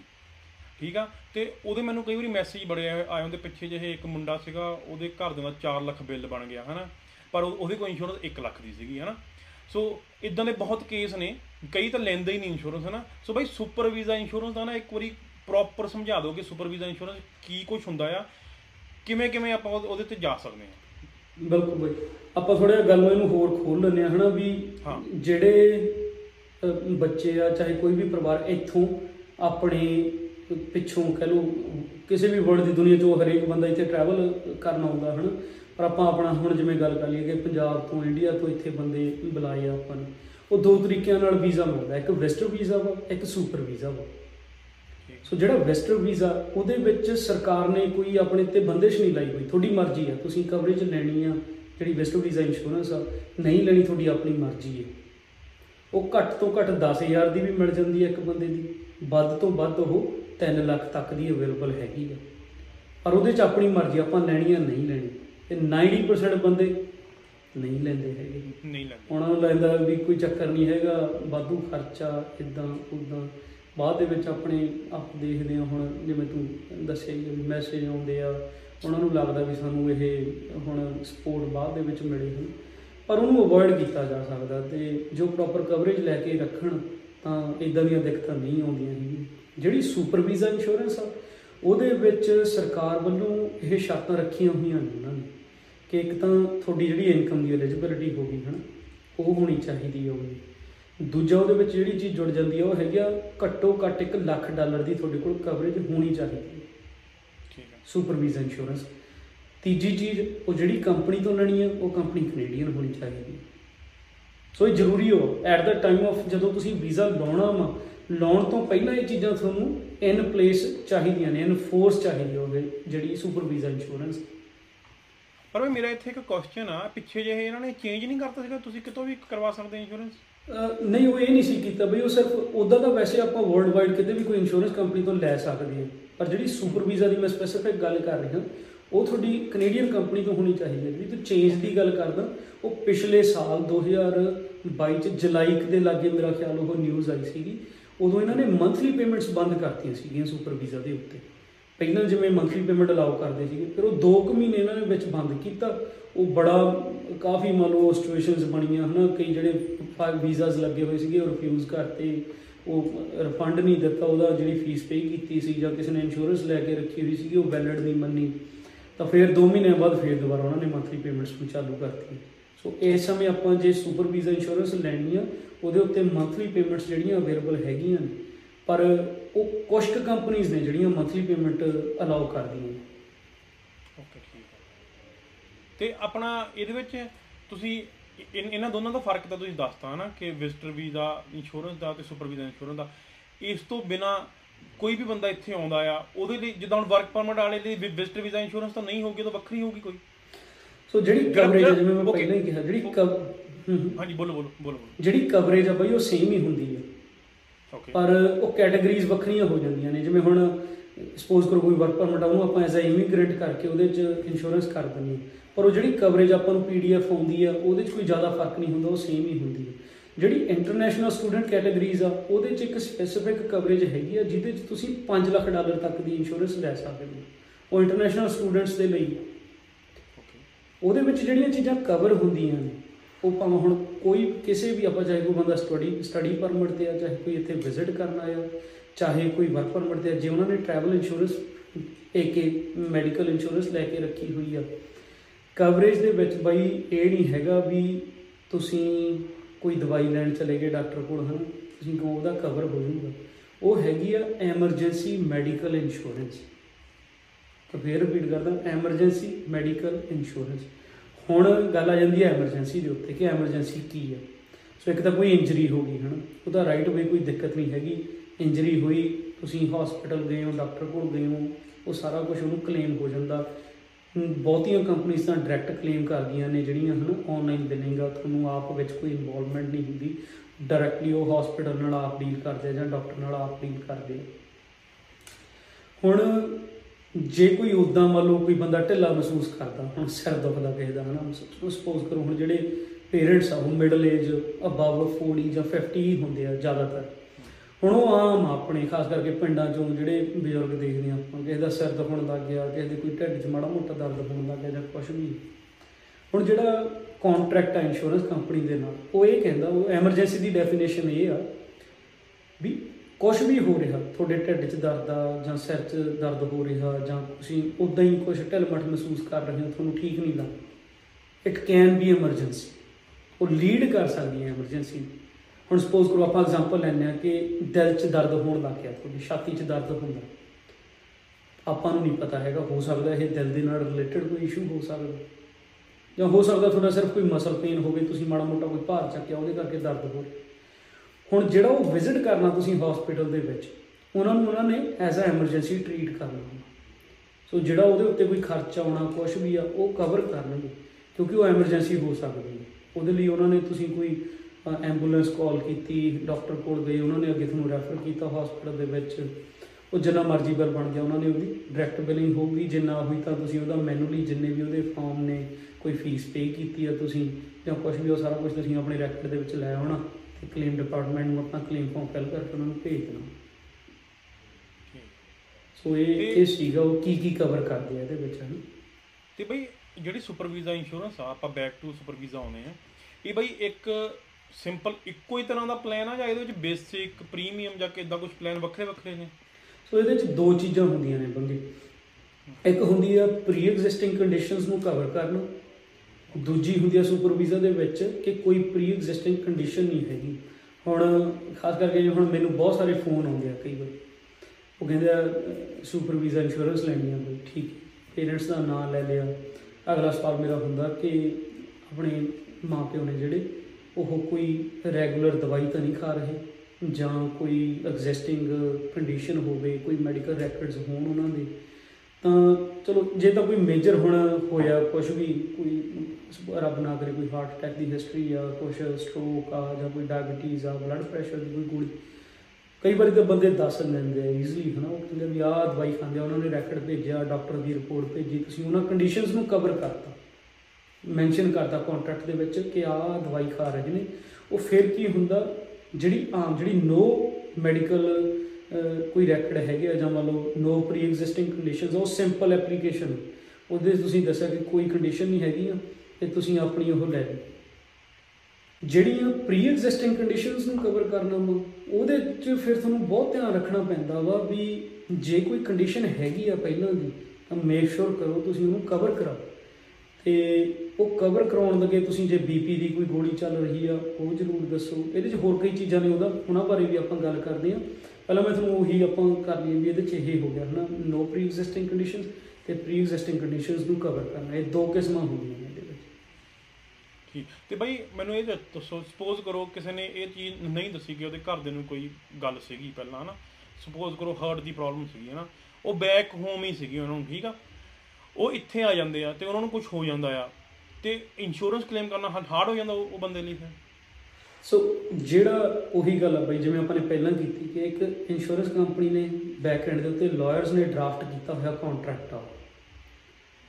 ਤੁਹਾਡੇ ਕੋਲ ਕਵਰੇਜ ਹੈਗੀ ਵੀ ਆ ਕੰਟਰੈਕਟ ਦੇ ਵਿੱਚ ਵਰਡਿੰਗ ਕੀ ਆ ਉਹ ਬਹੁਤ ਮੈਟਰ ਕਰਦੀ ਹੈ ਉਹ ਗੱਲ ਉਹੀ ਆ ਵੀ ਜਿੰਨਾ ਚਿਰ ਕਲੇਮ ਨਹੀਂ ਹੁੰਦਾ, ਜਿੰਨਾ ਰਾਹ ਪਿਆ ਜਾਣੇ, ਵਾਹ ਪਿਆ ਜਾਣੇ, ਹਨਾ? ਜਿੰਨਾ ਚਿਰ ਤੁਹਾਨੂੰ ਲੋੜ ਨਹੀਂ ਪੈਂਦੀ ਉਹਨਾਂ ਚਿਰ ਬੰਦਾ ਧਿਆਨ ਨਹੀਂ ਦਿੰਦਾ। ਤੇ ਮੈਂ ਤੁਹਾਨੂੰ ਇੱਕ ਐਗਜ਼ਾਮਪਲ ਦੱਸਦਾ। ਕਿਸੇ ਨੇ ਇਦਾਂ ਹੀ ਕੋਈ ਕਵਰੇਜ ਲਈ। ਦੱਸਿਆ ਉਹਨਾਂ ਨੇ ਕਿ ਕੋਈ ਕੰਡੀਸ਼ਨ ਨਹੀਂ ਹੈਗੀ। ਇੱਕ ਸੀਗੀ ਕੰਡੀਸ਼ਨ ਉਹ ਕਵਰ ਕਰ ਹੁਣ ਜਦੋਂ ਉਹ ਇੰਡੀਆ ਤੋਂ ਇੱਥੇ ਨੂੰ ਆ ਰਹੇ ਸੀਗੇ, ਉਹ ਠੀਕ ਨਹੀਂ ਸੀ, ਮਹਿਸੂਸ ਕਰ ਰਹੇ ਉਹਨਾਂ ਨੂੰ ਲਾਈਕ ਪ੍ਰੋਬਲਮ ਸੀਗੀ ਪਹਿਲਾਂ ਹੀ ਕੋਈ, ਹਨ, ਲੀਵਰ ਨਾਲ। ਤਾਂ ਕੰਟਰੈਕਟ ਦੇ ਵਿੱਚ ਕਲੀਅਰਲੀ ਉਹਨਾਂ ਨੇ ਲਿਖਿਆ ਹੋਇਆ that if you are not feeling well, do not travel ਤੁਹਾਨੂੰ ਜੇ ਕੋਈ ਐਮਰਜੈਂਸੀ ਆ ਗਈ ਅਸੀਂ ਕਵਰ ਨਹੀਂ ਕਰਨਾ, ਉਹਦਾ ਕਲੇਮ ਨਹੀਂ ਦੇਣਾ। ਸੋ ਉਹਦੇ ਅਗੇਂਸਟ ਉਹਨਾਂ ਨੇ ਟਰੈਵਲ ਕੀਤਾ। ਰਾਹ ਦੇ ਵਿੱਚ ਸਟੇ ਸੀਗੀ। ਉੱਥੇ ਪ੍ਰੋਬਲਮ ਆ ਗਈ, ਹਨ। ਤਾਂ ਹਸਪੀਟਲ ਜਾਣਾ ਪੈ ਗਿਆ ਐਮਰਜੈਂਸੀ 'ਚ ਜਾਣਾ ਪੈ ਗਿਆ। ਤੇ ਹੁਣ ਡਾਕਟਰਾਂ ਨੇ ਉੱਥੇ ਤਾਂ ਪੁੱਛਣਾ ਹੀ ਆ, ਜਿਹੜੇ ਸਵਾਲ ਉਹਨਾਂ ਦੇ ਬਣਦੇ ਆ, ਹਨਾ, ਵੀ ਤੁਹਾਨੂੰ ਕਦੋਂ ਤੋਂ ਇਦਾਂ ਮਹਿਸੂਸ ਕਰ ਰਹੇ ਹੋ, ਜਦੋਂ ਤੁਸੀਂ ਘਰੋਂ ਤੁਰੇ ਜਾਂ ਜਦੋਂ ਟਰੈਵਲ ਕਰਨਾ ਸੀ, ਤੁਹਾਨੂੰ ਪਹਿਲਾਂ ਹੀ ਆਹ ਚੀਜ਼ਾਂ ਇਦਾਂ ਉਹ ਸਾਡਾ ਕੁਐਸਚਨਸ ਹੁੰਦੇ ਆ, ਉਹਨਾਂ ਨੇ ਆਪਣੇ ਪੁੱਛਣੇ ਆ, ਹਨਾ, ਬਣਦੀ ਕਾਰਵਾਈ ਜਿਹੜੀ ਕਰਨੀ। ਤਾਂ ਹੁਣ ਜਿਹੜਾ ਉਹ ਪੇਸ਼ੈਂਟ ਸੀਗੇ, ਉਹਨਾਂ ਨੇ ਉੱਥੇ ਡਿਸਕਲੋਜ਼ ਕਰਤਾ ਕਿ ਅਸੀਂ ਟਰੈਵਲ ਕਰਨ ਤੋਂ ਪਹਿਲਾਂ ਟੇਕ ਆਫ ਕਰਨ ਤੋਂ ਪਹਿਲਾਂ ਠੀਕ ਨਹੀਂ ਸੀ। ਸਾਨੂੰ ਇਹ ਪਹਿਲਾਂ ਹੀ ਮਹਿਸੂਸ ਹੋ ਰਿਹਾ ਸੀਗਾ ਜੋ ਵੀ ਪ੍ਰੋਬਲਮ ਸੀਗੀ ਉਹਨਾਂ ਦੀ, ਹਨਾ। ਹੁਣ ਉਹ ਜੋ ਵੀ ਉਹਨਾਂ ਨੇ ਡਾਕਟਰ ਨੋਟਸ ਨੇ, ਉਹ ਇੰਸ਼ੋਰੈਂਸ ਕੰਪਨੀ ਕੋਲ ਆ ਗਈ ਕਿਉਂਕਿ insurance company directly in touch ਆ। ਉਹਨਾਂ ਨੇ ਰਾਈਟ ਵੇ ਕਲੇਮ ਡਿਪਾਰਟਮੈਂਟ ਨੂੰ ਫੋਨ ਕਰਤਾ। ਸਾਡੇ ਕੋਲ ਤਾਂ ਕਵਰੇਜ ਹੈਗੀ ਹੈ ਤੁਸੀਂ ਕਵਰ ਕਰੋ ਇਹਨੂੰ। ਹੁਣ ਇੰਸ਼ੋਰੈਂਸ ਕੰਪਨੀ ਡਾਕਟਰਾਂ ਤੋਂ ਆਪਣਾ ਸਾਰਾ ਬਣਦੀ ਕਾਰਵਾਈ ਕਰ ਰਹੀ ਹੈ ਕਿ ਉਹ ਤੁਹਾਨੂੰ ਕੀ ਦੱਸ ਰਹੇ ਨੇ, ਕੀ ਰੈਕਡ ਆ, ਕੀ ਨੋਟਸ ਨੇ ਤੁਹਾਡੇ ਕੋਲ ਹਨ ਉਹਨਾਂ ਚੋਂ ਕਲੈਸ਼ ਹੋ ਗਿਆ ਕਿ ਬੰਦੇ ਨੇ ਇਹ ਕੰਡੀਸ਼ਨ ਕਵਰ ਕਰਾਈ ਨਹੀਂ ਹੈਗੀ, ਪਰ ਉਹ ਕਹਿ ਰਿਹਾ ਨੋਟਸ ਦੇ ਉੱਤੇ ਕਿ ਮੈਂ ਤਾਂ ਠੀਕ ਨਹੀਂ ਸੀਗਾ। ਹੁਣ ਉਹ ਕਲਾਇੰਟ ਦਾ ਮੈਨੂੰ ਫੋਨ ਆਉਂਦਾ ਲੌਂਗ ਸਟੋਰੀ ਸ਼ੋਰਟ ਉਹ ਕਹਿੰਦੇ ਆ ਕਵਰ ਨਹੀਂ ਹੋ ਰਿਹਾ। ਮੈਂ ਹੁਣ ਨਹੀਂ ਕਵਰ ਹੋਣਾ ਹੈਗਾ। ਹੁਣ ਇੱਥੇ ਨਾ ਤਾਂ ਬ੍ਰੋਕਰ ਦਾ ਕੋਈ ਕਸੂਰ ਆ, ਨਾ ਇੰਸ਼ੋਰੈਂਸ ਕੰਪਨੀ ਦਾ ਕਸੂਰ ਆ। ਜੋ ਉਹਨਾਂ ਨੇ ਤੁਹਾਨੂੰ ਕੰਟਰੈਕਟ ਦੇ ਵਿੱਚ ਲਿਖ ਕੇ ਦਿੱਤਾ, ਉਸ ਚੀਜ਼ ਨੂੰ ਫੋਲੋ ਕਰਨਾ ਪੈਣਾ। ਅਦਰਵਾਈਜ਼ ਫਿਰ ਉਹ ਕਲੇਮ ਪੇ ਨਹੀਂ ਹੋਣਾ। ਤੇ ਆਪਾਂ ਇਹ ਬਹੁਤ ਕਾਮਨ ਆ, ਬਹੁਤ ਆਪਾਂ ਸੁਣਦੇ ਆ ਇਹਨਾਂ ਚੀਜ਼ਾਂ ਨੂੰ, ਵੀ ਯਾਰ ਇੰਸ਼ੋਰੈਂਸ ਕੰਪਨੀ ਨੇ ਤਾਂ ਸਾਨੂੰ ਕਲੇਮ ਨਹੀਂ ਦਿੱਤਾ ਹੈਗਾ। ਹੁਣ ਇੰਸ਼ੋਰੈਂਸ ਕੰਪਨੀ ਨੇ ਜਿਹੜੀ ਚੀਜ਼ ਦਿੱਤੀ ਹੋਈ ਆ ਤੁਹਾਨੂੰ, ਉਹਨੂੰ ਪੜ੍ਹਨਾ ਆਪਣਾ ਖੁਦ ਦਾ ਫਰਜ਼ ਆ। ਉਹਨੂੰ ਪੜ੍ਹੋ, ਉਹਨੂੰ ਸਮਝੋ ਤੇ ਜਿਹੜੀ ਖਾਸ ਕਰਕੇ ਜਿਹੜੀ ਟਰੈਵਲ ਇੰਸ਼ੋਰੈਂਸ ਨਾ, ਇਹਦੇ ਵਿੱਚ ਬਹੁਤ ਸਾਰੇ ਗ੍ਰੇ ਏਰੀਆਜ਼ ਨੇ। ਕਈ ਜਗ੍ਹਾ ਆਪਾਂ ਕੋਈ ਇਨਫੋਰਮੇਸ਼ਨ ਨਹੀਂ ਵੀ ਦੱਸੀ ਹੈਗੀ। ਹੋ ਸਕਦਾ ਆਪਾਂ ਨੂੰ ਉਹਦੇ ਬਾਰੇ ਪਤਾ ਹੀ ਨਹੀਂ ਹੈਗਾ। ਫੋਰ ਐਗਜ਼ਾਮਪਲ ਹੁਣ ਕਿਸੇ ਬੰਦੇ ਨੂੰ ਸ਼ੂਗਰ ਡਾਇਬੀਟੀਜ਼ ਆ। ਹੋ ਸਕਦਾ ਉਹਨੂੰ ਮਹਿਸੂਸ ਹੀ ਨਹੀਂ ਹੁੰਦਾ ਵੀ ਮੈਨੂੰ ਡਾਇਬੀਟੀਜ਼ ਆ, ਉਹ ਨਾਰਮਲ ਆ। ਉਹ ਮੰਨ ਲਓ ਹੋ ਸਕਦਾ ਜਮਾ ਹੀ ਐਜ ਦੇ ਉੱਤੇ ਆ। ਪਰ ਜਿੱਦਣ ਉਹਦੇ ਮੈਡੀਕਲ ਟੈਸਟ ਹੋਣੇ ਨੇ, ਉੱਥੇ ਉਹਨਾਂ ਨੂੰ ਪਤਾ ਲੱਗਣਾ, ਮੰਨ ਲਓ ਮੈਡੀਕਲ ਟੈਸਟ 'ਚ ਆ ਗਿਆ ਕਿ ਇਹਨੂੰ ਤਾਂ ਡਾਇਬੀਟੀਜ਼ ਸੀਗੀ। ਹੁਣ ਜੇ ਤਾਂ ਉਹ ਡਾਇਬੀਟੀਜ਼ ਦਾ ਵੀ ਲੈਵਲ ਤੇ ਡਿਪੈਂਡ ਕਰਦਾ ਵੀ ਜੇ ਤਾਂ ਉਹ ਉਸ ਲੈਵਲ ਤੇ ਆ ਜਿੱਥੇ ਡਾਕਟਰ ਨੂੰ ਲੱਗਦਾ ਕਿ ਹਾਂ, ਇਹਨੂੰ ਹੋ ਸਕਦਾ ਇਹ ਅਵੇਅਰ ਨਹੀਂ ਸੀ ਇਹਦੇ ਬਾਰੇ, ਜਾਂ ਇਹਨੂੰ ਕਦੇ ਪਤਾ ਹੀ ਨਹੀਂ ਸੀਗਾ ਵੀ ਹੌਲੀ ਹੌਲੀ ਬਿਲਡ ਹੋਈ ਹੈ ਇਹ ਚੀਜ਼। ਤਾਂ ਉਹ ਸਿੰਪਲੀ ਆ, ਉੱਥੇ ਅੰਡਰਸਟੈਂਡੇਬਲ ਆ, ਹਨਾ, ਵੀ ਕੋਈ ਚੱਕਰ ਨਹੀਂ, ਇਹ ਹੌਲੀ ਹੌਲੀ ਹੋਈ ਹੈ ਇਹਨਾਂ ਨੂੰ ਪਤਾ ਨਹੀਂ ਸੀਗਾ। ਇੰਸ਼ੋਰੈਂਸ ਕੰਪਨੀ ਨੇ ਫਿਰ ਵੀ ਉਹਨੂੰ ਜਿਹੜਾ ਕਲੇਮ ਨੂੰ ਪ੍ਰੋਸੀਡ ਕਰ ਦੇਣਾ ਕਿ ਸਾਨੂੰ ਸਮਝ ਆਉਂਦੀ ਆ ਵੀ ਤੁਸੀਂ ਇਹ ਚੀਜ਼ ਹੋਈ ਹੈ ਹੁਣ ਦੂਜੇ ਪਾਸੇ ਮੈਂ ਇੱਕ ਹੋਰ ਐਗਜ਼ਾਮਪਲ ਦਿੰਦਾ ਹੁਣ ਜਿਵੇਂ ਇੰਸ਼ੋਰੈਂਸ ਲਈ ਆ ਤੁਸੀਂ ਉਹਦੇ ਉੱਤੇ ਇੱਕ ਵੇਟਿੰਗ ਪੀਰੀਅਡ ਹੁੰਦਾ। ਓਕੇ ਫੋਰ ਐਗਜ਼ਾਮਪਲ ਜਿਵੇਂ ਹੁਣ ਬੰਦਿਆਂ ਨੇ ਮਤਲਬ ਸਪੋਜ਼ ਕਰ ਇੰਡੀਆ ਤੋਂ ਇੱਥੇ ਆਉਣਾ ਸੀਗਾ ਕਿਸੇ ਕੋਈ ਬੰਦਾ ਵੈਕਸ ਬੰਦਾ ਉਹ ਇੱਥੇ ਆਉਣ ਤੋਂ ਪਹਿਲਾਂ ਹੀ ਉਹਨੇ ਇੰਸ਼ੋਰੈਂਸ ਲੈ ਲਈ ਐਟ ਦਾ ਮੂਮੈਂਟ ਜਦੋਂ ਤੋਂ ਉਹਦਾ ਪਲੇਨ ਉੱਥੋਂ ਟੇਕ ਆਫ ਕਰਦਾ ਇੰਡੀਆ ਤੋਂ ਉਹਦੀ ਕਵਰੇਜ ਸ਼ੁਰੂ ਹੋ ਜਾਂਦੀ ਹੈ। ਉਹਨੂੰ ਕਹਿੰਦੇ ਆ ਇਨ ਟ੍ਰਾਂਜ਼ਿਟ ਕਵਰੇਜ ਜਦੋਂ ਇੱਥੇ ਲੈਂਡ ਹੋ ਗਿਆ ਫਿਰ ਉਹਦੀ ਕਵਰੇਜ ਇਨਫੋਰਸ ਆ। ਹੁਣ ਇੱਥੇ ਉਤਰਦੀ ਸਾਰੀ ਸਪੋਜ਼ ਕਰ 에어ਪੋਰਟ ਤੋਂ ਉਤਰਿਆ ਬਾਹਰ ਤੁਰਿਆ ਆਉਂਦੇ ਉਹਦਾ ਗਿੱਟਾ ਮਚ ਗਿਆ। ਉਹਨੂੰ ਜਾਂਦੇ ਹੀ ਹਸਪੀਟਲ ਜਾਣਾ ਪੈ ਗਿਆ। 30000 ਦਾ ਬਿੱਲ ਬਣ ਗਿਆ ਫ੍ਰੈਕਚਰ ਆ ਜੋ ਵੀ ਆ ਸਰਜਰੀ ਹੋ ਗਈ ਹੁਣ ਉਹਦੀ ਇੰਸ਼ੋਰੈਂਸ ਵੈਲਿਡ ਸੀਗੀ, ਉਹਨੂੰ ਮਿਲ ਗਈ। ਉਹ ਕਲੇਮ ਪ੍ਰੋਸੀਡ ਹੋ ਗਿਆ, ਜੋ ਵੀ ਆ, ਉਹ ਬਣਦੀ ਕਾਰਵਾਈ ਹੈ ਨਾ ਉਹਦਾ ਬਚਾਅ ਹੋ ਗਿਆ। ਸੇਮ ਹੀ ਐਗਜ਼ਾਮਪਲ ਬੰਦੇ ਨੇ ਇੰਸ਼ੋਰੈਂਸ ਨਹੀਂ ਲਈ, ਉਹਦੇ ਕੋਲ ਨੌਲੇਜ ਸੀਗੀ ਕਿ ਲੈਣੀ ਜ਼ਰੂਰੀ ਆ, ਪਰ ਉਹਨੇ ਦਿਮਾਗ 'ਚ ਜਾਂ ਕਿਸੇ ਵੀ ਕਾਰਨ ਕਰਕੇ ਉਹਨੇ ਲਈ ਨਹੀਂ ਹੈਗੀ।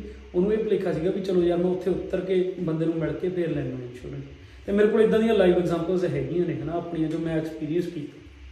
ਮੇਰੇ ਇੱਕ ਫਰੈਂਡ ਨਾਲ ਇਦਾਂ ਹੋਇਆ, ਇਹ ਸੇਮ ਸਿਨੈਰੀਓ ਸੀ। ਉਹ ਇੱਥੇ ਆ ਗਿਆ, ਉੱਤਰ ਗਿਆ, ਪੰਜ ਚਾਰ ਦਿਨ ਰਿਹਾ, ਉਹ ਪਾਰਕ 'ਚ ਕਿਤੇ ਘਰੇ ਪਰਿਵਾਰ 'ਚ ਬੱਚੇ ਸੀਗੇ, ਘੁੰਮਣ ਗਿਆ ਉਹਨਾਂ ਨਾਲ। ਪਾਰਕ 'ਚ ਗਿਆ ਬਈ, ਉੱਥੇ ਗਿੱਟਾ ਮੁੜ ਗਿਆ ਹੁਣ ਉਹਨੂੰ ਹਸਪੀਟਲ ਜਾਣਾ ਪੈ ਗਿਆ, ਉਹਦਾ ਮੈਨੂੰ ਫੋਨ ਆਇਆ, ਉਹਨੂੰ ਪਤਾ ਸੀਗਾ ਵੀ ਇਹ ਇਸ ਇੰਡਸਟਰੀ 'ਚ ਕੰਮ ਕਰ ਉਹ ਕਹਿੰਦਾ ਮੈਨੂੰ ਲਾਈਕ ਇੰਸ਼ੋਰੈਂਸ ਚਾਹੀਦੀ ਹੈ।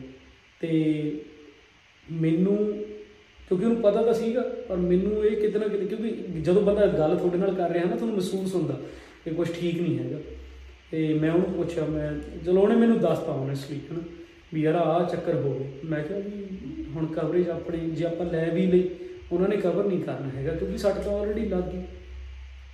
ਹਾਂ। ਉਹ ਕੰਪਨੀਆਂ 5 ਦਿਨ 7 ਦਿਨ ਕਈਆਂ ਦਾ 10 ਦਿਨ ਵੇਟਿੰਗ ਪੀਰੀਅਡ ਲਾਉਂਦੇ ਨੇ ਜੇ ਤੁਸੀਂ ਇੱਥੇ ਉਤਰ ਕੇ ਬਾਅਦ ਦੇ ਵਿੱਚ ਕਵਰੇਜ ਲੈਣੀ ਇਸੇ ਗੱਲ ਕਰਕੇ ਕਿ ਤੁਹਾਡੇ ਸ- ਹੋ ਸਕਦਾ ਤੁਹਾਡੇ ਕੋਲ ਪਹਿਲਾਂ ਹੀ ਕੋਈ ਇਸ਼ੂ ਪਹਿਲਾਂ ਹੀ ਹੈਗਾ ਵਾ, ਉਹਦੀ ਤੁਸੀਂ ਹੁਣ ਕਵਰੇਜ ਲੈਣ ਲੱਗੇ। ਸੋ ਇਹ ਵੀ ਚੀਜ਼ਾਂ ਦਾ ਬਹੁਤ ਧਿਆਨ ਰੱਖਣਾ ਚਾਹੀਦਾ ਹਨਾ ਵੇਟਿੰਗ ਪੀਰੀਅਡ ਵੀ ਇਹਦੇ 'ਚ ਇੱਕ ਫੈਕਟਰ ਆ ਜਾਂਦਾ। ਠੀਕ ਹੈ। ਤੇ ਬਈ ਇੱਕ ਮੈਨੂੰ ਇੱਕ ਲਾਸਟ ਸਵਾਲ ਆ ਮੇਰਾ ਹੁਣ ਸੁਪਰ ਵੀਜ਼ਾ ਇੰਸ਼ੋਰੈਂਸ ਤੇ ਫੇਰ ਦੁਆਰਤੀ ਸੁਪਰ ਵੀਜ਼ਾ ਇੰਸ਼ੋਰੈਂਸ ਜਦੋਂ ਅਸੀਂ ਲੈਂਡ ਕਰਦੇ ਆ ਉਦੋਂ ਇਫੈਕਟਿਵ ਹੁੰਦੀ ਆ ਜਾਂ ਫਿਰ ਜਦੋਂ ਸਾਡੇ ਘਰ ਦੇ ਸਪੋਜ਼ ਦਿੱਲੀ ਤੋਂ ਚੜ ਗਏ, ਜਹਾਜ਼, ਰਸਤੇ 'ਚ ਉਹਨਾਂ ਦਾ ਸਟੇ ਆ। ਉਹਨਾਂ ਨੂੰ ਕੁਝ ਹੋ ਜਾਂਦਾ, ਉਹਦੇ ਲਈ ਸੁਪਰ ਵੀਜ਼ਾ ਇੰਸ਼ੋਰੈਂਸ ਕੰਮ ਆਊਗੀ ਜਾਂ ਉਹਦੇ ਲਈ ਕੋਈ ਹੋਰ ਇੰਸ਼ੋਰੈਂਸ ਚਾਹੀਦੀ ਆ? ਸੋ ਅਗੇਨ ਬਈ ਇੰਸ਼ੋਰੈਂਸ ਉਹੀ ਹੈ ਜੇ ਉਹ- ਜੇ ਤਾਂ ਸੁਪਰ ਵੀਜ਼ਾ ਉਹਨਾਂ ਦਾ, ਤਾਂ ਸੁਪਰ ਵੀਜ਼ਾ ਇੰਸ਼ੋਰੈਂਸ ਲਈ ਹੋਊਗੀ। ਜੇ ਵੈਸਟਰ ਵੀਜ਼ੇ ਦੇ ਉੱਤੇ ਨੇ, ਜੇ ਉਹਨਾਂ ਨੇ ਲਈ ਹੋਈ ਹੈ ਠੀਕ ਹੈ ਜੇ ਨਹੀਂ ਲਈ ਹੋਈ, ਫਿਰ ਤਾਂ ਆਪਣੇ ਕੋਲ ਕੋਈ ਕਵਰੇਜ ਹੈ ਹੀ ਨਹੀਂ ਕਿ ਹਨਾ? ਪਹਿਲੇ ਪਾਰਟ ਦਾ ਆਨਸਰ ਦੂਜਾ ਪਾਰਟ ਜਿਹੜਾ ਤੂੰ ਕਿਹਾ ਵੀ ਉੱਥੋਂ ਜਦੋਂ ਟੇਕ ਆਫ ਕਰ ਲਿਆ, ਉਦੋਂ ਤੋਂ ਉਹਨਾਂ ਕੋਲ ਕਵਰੇਜ ਹੈਗੀ ਆ ਕਿ ਨਹੀਂ? ਸੋ ਮੈਜੋਰਟੀ ਆਫ ਦਾ ਕੰਪਨੀਆਂ ਕਵਰ ਕਰਦੀਆਂ ਨੇ। ਜਿਵੇਂ ਮੈਂ ਦੱਸਿਆ ਵੀ ਉਹਨੂੰ ਇਨ ਟ੍ਰਾਂਜ਼ਿਟ ਕਵਰੇਜ ਕਹਿੰਦੇ ਆ।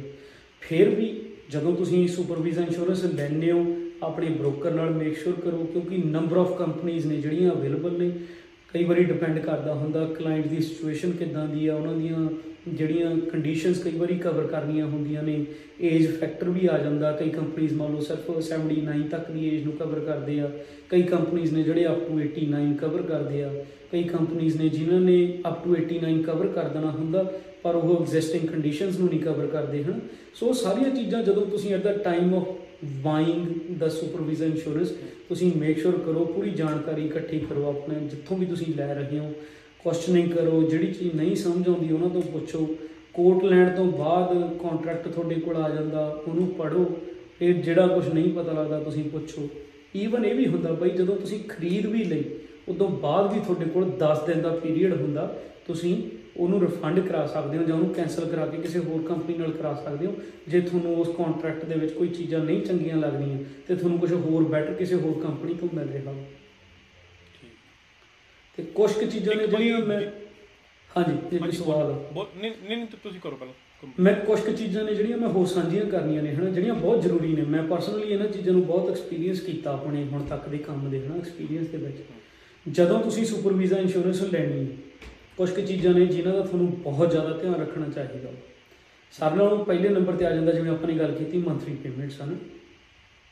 ਮੰਥਲੀ ਪੇਮੈਂਟ ਹੁਣ ਤੁਸੀਂ ਸਪੋਜ਼ ਕਰੋ ਸੁਪਰ ਵੀਜ਼ਾ ਇੰਸ਼ੋਰੈਂਸ ਲੈ ਲਈ ਮੰਥਲੀ ਪੇਮੈਂਟ ਸਿਲੈਕਟ ਕਰ ਲਈ ਉਹਨਾਂ ਨੇ 50 ਡਾਲਰ ਐਕਸਟਰਾ ਚਾਰਜ ਪਾਉਣੇ ਹੁੰਦੇ ਨੇ। ਐਗਜ਼ਾਮਪਲ ਲੈ ਲੈਂਦੇ ਆਪਾਂ ਕਿ 1200 ਡਾਲਰ ਤੁਹਾਡਾ ਐਨੂਅਲ ਪ੍ਰੀਮੀਅਮ ਬਣਿਆ 50 ਡਾਲਰ ਉਹਨਾਂ ਨੇ ਐਕਸਟਰਾ ਪਾਏ ਉਹਦੇ ਉੱਤੇ, ਤਾਂ 1250 ਟੋਟਲ ਸਾਲ ਦਾ ਪ੍ਰੀਮੀਅਮ ਆ, ਤਾਂ ਉਹ 2 ਮਹੀਨਿਆਂ ਦੀ ਐਡਵਾਂਸ ਪੇਮੈਂਟ ਲੈਂਦੇ ਹੁੰਦੇ ਆ ਇਨ ਦੈਟ ਕੇਸ 2 ਮਹੀਨਿਆਂ ਦੀ ਐਡਵਾਂਸ ਪੇਮੈਂਟ ਕੀਤੀ ਤੁਹਾਡੀ ਇੰਸ਼ੋਰੈਂਸ ਐਂਡ ਫੋਰਸ ਆ।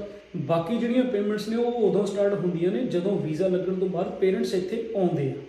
ਜਿਹੜੀ ਤਰੀਕ ਤੋਂ ਇੱਥੇ ਆ ਗਏ ਉਦੋਂ ਤੋਂ ਆਪਾਂ ਨੂੰ ਉਹਨਾਂ ਨੂੰ ਕੰਟੀਨਿਊ ਕਰਦੇ ਹਾਂ ਹੁਣ ਉਸ ਕੇਸ ਦੇ ਵਿੱਚ ਜੇ ਸਪੋਜ਼ ਕਰੋ ਵੀਜ਼ਾ ਲੱਗਿਆ ਹੀ ਨਹੀਂ ਹੈਗਾ ਰਿਫਿਊਜ਼ ਹੋ ਗਿਆ। ਤਾਂ ਥੋੜਾ ਤੁਹਾਡਾ ਜਿਹੜਾ 100% ਰਿਫੰਡ ਤੁਹਾਨੂੰ ਵਾਪਸ ਆ ਜਾਂਦਾ ਹੁੰਦਾ। ਕਈ ਕੰਪਨੀਆਂ ਦੇ ਵਿੱਚ ਤੁਹਾਨੂੰ ਪ੍ਰੂਫ ਦੇਣਾ ਪੈਂਦਾ ਕਿ ਰਿਫਿਊਜ਼ ਹੋਇਆ ਕਈ ਉਦਾਂ ਹੀ ਵਾਪਸ ਕਰ ਦਿੰਦੇ ਆ ਉਹਨਾਂ ਨੂੰ ਦੱਸ ਦਿਓ ਕਿ ਰਿਫਿਊਜ਼ ਹੋ ਗਿਆ। ਦੂਜਾ ਸਿਨੈਰੀਓ ਇਹਦੇ ਵਿੱਚ ਬਣਦਾ ਕਿ ਵੀਜ਼ਾ ਲੱਗ ਗਿਆ ਪੇਰੈਂਟਸ ਇੱਥੇ ਆ ਗਏ ਉਹ ਸਿਰਫ 2 ਮਹੀਨੇ ਰਹੇ ਉਦੋਂ ਬਾਅਦ ਉਹ ਵਾਪਸ ਜਾਣਾ ਚਾਹੁੰਦੇ ਆ। ਇਨ ਦੈਟ ਕੇਸ ਤੁਸੀਂ ਇੰਸ਼ੋਰੈਂਸ ਕੈਨਸਲ ਕਰਾ ਸਕਦੇ ਹੋ। ਜਿੰਨਾ ਤੁਹਾਡੀਆਂ ਪੇਮੈਂਟ ਗਈਆਂ ਹੁੰਦੀਆਂ ਨੇ, ਕਿਉਂਕਿ 2 ਮਹੀਨੇ ਐਡਵਾਂਸ ਗਿਆ, ਬਾਕੀ ਨਾਲ ਦੀ ਨਾਲ ਚੱਲਦਾ।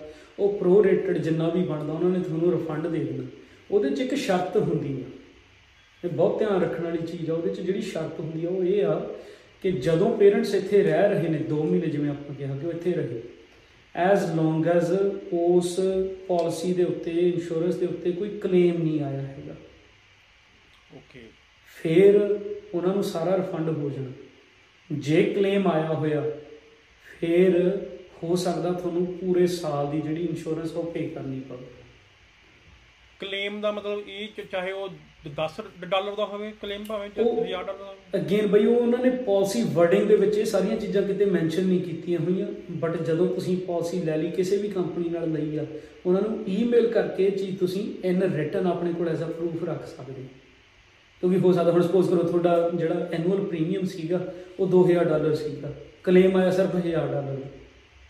ਮਤਲਬ 2 ਮਹੀਨੇ ਰਹੇ 1000 ਡਾਲਰ ਦਾ ਕੋਈ ਕਲੇਮ ਸੀਗਾ ਪ੍ਰੋਸੀਡ ਹੋ ਗਿਆ, ਹੁਣ ਤੁਸੀਂ ਵਾਪਸ ਜਾ ਰਹੇ ਹੋ। ਤਾਂ ਉਸ ਕੇਸ 'ਚ ਕੰਪਨੀ ਕਹਿ ਸਕਦੀ ਹੈ ਕਿ ਚਲੋ ਅਸੀਂ 1000 ਡਾਲਰ ਦੀ ਪੇਮੈਂਟ ਤੁਹਾਨੂੰ ਕੀਤੀ ਸੀਗੀ, ਤਾਂ ਬਾਕੀ ਅਸੀਂ ਰਿਫੰਡ ਕਰ ਦਿੰਦੇ ਜੇ ਹੁਣ ਕਲੇਮ ਹੀ 40000 ਦਾ ਆਇਆ ਹੋਇਆ, ਜਿਵੇਂ ਇੱਕ ਮੈਂ ਪਰਸਨਲੀ ਹੁਣ ਮੈਂ ਡਿਸਕਲੋਜ਼ ਤਾਂ ਨਹੀਂ ਕਰ ਸਕਦਾ ਉਹ ਇਨਫੋਰਮੇਸ਼ਨ ਸਾਰੀ, ਪਰ ਇੱਕ ਕੇਸ ਸੀਗਾ ਮੇਰੇ ਕੋਲ, ਉਹ ਐਜ਼ ਅ ਵੈਸਟਰ ਇੱਥੇ ਆਏ ਸੀਗੇ ਤੇ ਇੱਥੇ ਆਉਣ ਤੋਂ ਬਾਅਦ ਉਹ ਲੱਕਲੀ ਦੇਖੋ ਕਿੰਨਾ, ਉਹਨਾਂ ਨੇ ਮੈਨੂੰ ਜਿਹੜੀਆਂ ਦਵਾਈਆਂ ਭੇਜੀਆਂ ਨਾ, ਉਹ ਕਹਿੰਦੇ ਇਹ ਸਿਰਫ ਬਲੱਡ ਪ੍ਰੈਸ਼ਰ ਦੀਆਂ ਦਵਾਈਆਂ ਨੇ। ਤੇ ਮੈਂ ਆਪ ਥੋੜੀ ਬਹੁਤੀ ਉਹਨਾਂ ਨੇ ਚਲੋ ਗੂਗਲ ਕਰਕੇ ਦੇਖਿਆ ਸਾਰਾ, ਤੇ ਇੱਕ ਦੋ ਮੇਰੇ ਕੋਲ ਇਨ ਮੇਰੇ ਸਰਕਲ 'ਚ ਬੰਦੇ ਹੈਗੇ ਜਿਹੜੇ ਮੈਡੀਕਲ ਫੀਲਡ ਦੇ ਵਿੱਚ ਨੇ, ਜਦੋਂ ਪਤਾ ਲੱਗਿਆ ਉਹ ਹਾਰਟ ਦੀਆਂ ਗੋਲੀਆਂ ਸੀਗੀਆਂ ਚਾਰ ਉਹਨਾਂ 'ਚ।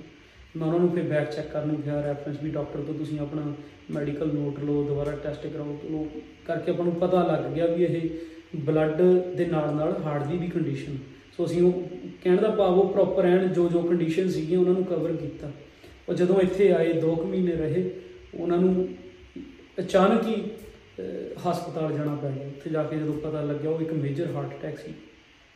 ਓਕੇ ਤੇ ਹਾਰਟ ਅਟੈਕ ਤੋਂ ਬਾਅਦ 2 ਦਿਨਾਂ ਬਾਅਦ ਉਹਨਾਂ ਦੀ ਡੈਥ ਹੋ ਗਈ ਤੇ ਉਸ ਕੇਸ 'ਚ ਹੁਣ ਚਲੋ ਉਹਨਾਂ ਨੇ ਜੋ ਬਣਦਾ ਸਾਰਾ ਖਰਚਾ ਸੀਗਾ ਇਥੇ ਉਹਨਾਂ ਦਾ 50 ਹਜ਼ਾਰ ਡਾਲਰ ਤੋਂ ਉੱਤੇ ਬਿੱਲ ਬਣ ਗਿਆ ਸੀ। ਉਹ ਸਾਰਾ ਕਵਰ ਕੀਤਾ। ਤੇ ਇੱਕ ਹੋਰ ਹੁਣ ਇਹਦੇ ਨਾਲ ਹੀ ਜਿਹੜੀ ਜੁੜਦੀ ਗੱਲ, ਉਹਦੇ 'ਚ ਹੁਣ ਉਦੋਂ ਬਾਅਦ ਕਿਉਂਕਿ ਉਹਨਾਂ ਨੇ ਫਿਊਨਰਲ ਇੱਥੇ ਕੀਤਾ, ਹਨ? ਤਾਂ ਫਿਊਨਰਲ ਦੇ ਵਿੱਚ ਬਈ ਉਹਨਾਂ ਨੇ ਲਿਖਿਆ ਹੋਇਆ, ਜਿਵੇਂ ਹਰੇ ਅਗੇਨ ਉਹੀ ਗੱਲ ਆ ਵੀ ਹਰੇਕ ਕੰਪਨੀ ਨੇ ਆਪਣੀ ਆਪਣੀ ਵਰਡਿੰਗ ਲਿਖੀ ਹੋਈ। ਹੈ। ਹੋ ਸਕਦਾ ਉਹਨਾਂ ਨੇ ਲਿਖਤਾ ਕੰਟਰੈਕਟ ਦੇ ਵਿੱਚ ਅਪ ਟੂ 10000 ਡਾਲਰ ਅਸੀਂ ਜਿਹੜਾ ਕਰਮੇਸ਼ਨ ਦਾ ਫਿਊਨਰਲ ਦਾ ਜੋ ਵੀ ਅਸੀਂ ਕਵਰ ਕਰਾਂਗੇ।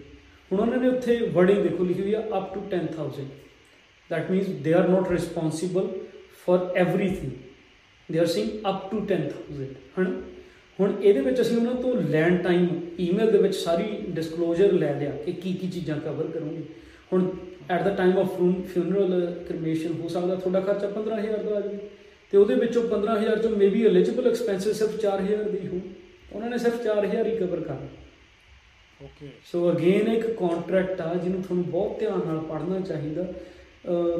ਜਾਂ ਆਪਣੇ ਬ੍ਰੋਕਰ ਨਾਲ ਜਾਂ ਜਿੱਥੋਂ ਵੀ ਤੁਸੀਂ ਲੈ ਰਹੇ ਹੋ ਉਹਨਾਂ ਤੋਂ ਚੰਗੀ ਤਰ੍ਹਾਂ ਇਹਦੀ ਜਿਹੜੀ ਜਾਣਕਾਰੀ ਆ ਲਓ ਤਾਂ ਕਿ ਇਨ ਫਿਊਚਰ ਤੁਹਾਨੂੰ ਕਦੇ ਕੋਈ ਮੁਸੀਬਤ ਨਾ ਠੀਕ। ਤੇ ਵੀਰੇ ਇਨ ਦਾ ਲਾਸਟ ਮੈਂ ਤੁਹਾਨੂੰ ਪੁੱਛਣਾ ਚਾਹੂੰਗਾ। ਸਪੋਜ਼ ਕਰੋ ਅੱਜ ਮੈਂ ਕੋਈ ਇੰਸ਼ੋਰੈਂਸ ਲੈਣ ਜਾਣੀ ਕੋਈ ਵੀ ਕਿਸੇ ਤਰ੍ਹਾਂ ਦੀ ਇੰਸ਼ੋਰੈਂਸ ਉਹ ਲੈਣ ਜਾਣਾ ਤੇ ਮੇਰੇ ਦਿਮਾਗ 'ਚ ਕੀ ਕੀ ਚੀਜ਼ਾਂ ਹੋਣੀਆਂ ਚਾਹੀਦੀਆਂ, ਜਿਹੜੀਆਂ ਕਿ ਮੈਂ ਬੰਦੇ ਨੂੰ ਜਿਹੜਾ ਜੇ ਕੋ ਮੈਂ ਇੰਸ਼ੋਰੈਂਸ ਲੈਣੀ ਆ ਉਹਨੂੰ ਮੈਂ ਜਾ ਕੇ ਇਹ ਇਹ ਚੀਜ਼ਾਂ, ਉਹਨੂੰ ਮੈਂ ਪੁੱਛ ਸਕਾਂ।